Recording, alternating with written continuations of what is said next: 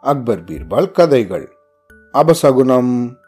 அக்பர் தினமும் தூங்கி எழுந்த உடனே அவர் எழுத்தாப்புல இருக்க அல்லாவோட போட்டோ பார்த்து தான் எழுந்துப்பாராம் ஒரு நாள் அவர் கண் மூச்சுக்கும் போது அவரோட சிப்பாய் வந்து நின்றுட்டானா அன்னைக்கு முழுசா அக்பருக்கு பல பிரச்சனைகள் வந்துதான். எல்லாம் அந்த சிப்பாய் முகத்துல மூச்சதுனால தான் அப்படின்னு அக்பர் நினைச்சுண்டு அந்த சிப்பாயை தூக்கில் போட உத்தரவிட்டாராம். இந்த விஷயம் பீர்பாலுக்கு தெரிஞ்சதும் பீர்பால் மன்னர்கிட்ட வந்து ஏன் அவனை தூக்கிலிட போறாரு? அப்படின்னு கோபமாக கேட்டாராம்.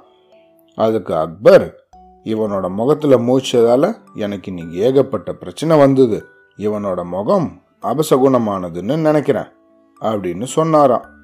அதுக்கு பீர்பால் பயங்கரமாக சிரிச்சாராம். ஏன் சிரிக்கிற? அப்படின்னு அக்பர் கோபமாக பீர்பாலை பார்த்து கேட்டாராம். அதுக்கு பீர்பால் சொன்னாரா? நீங்க அவனோட முகத்துல மூச்சதால உங்களுக்கு வெறும் பிரச்சனைகள் மட்டும்தான் வந்தது.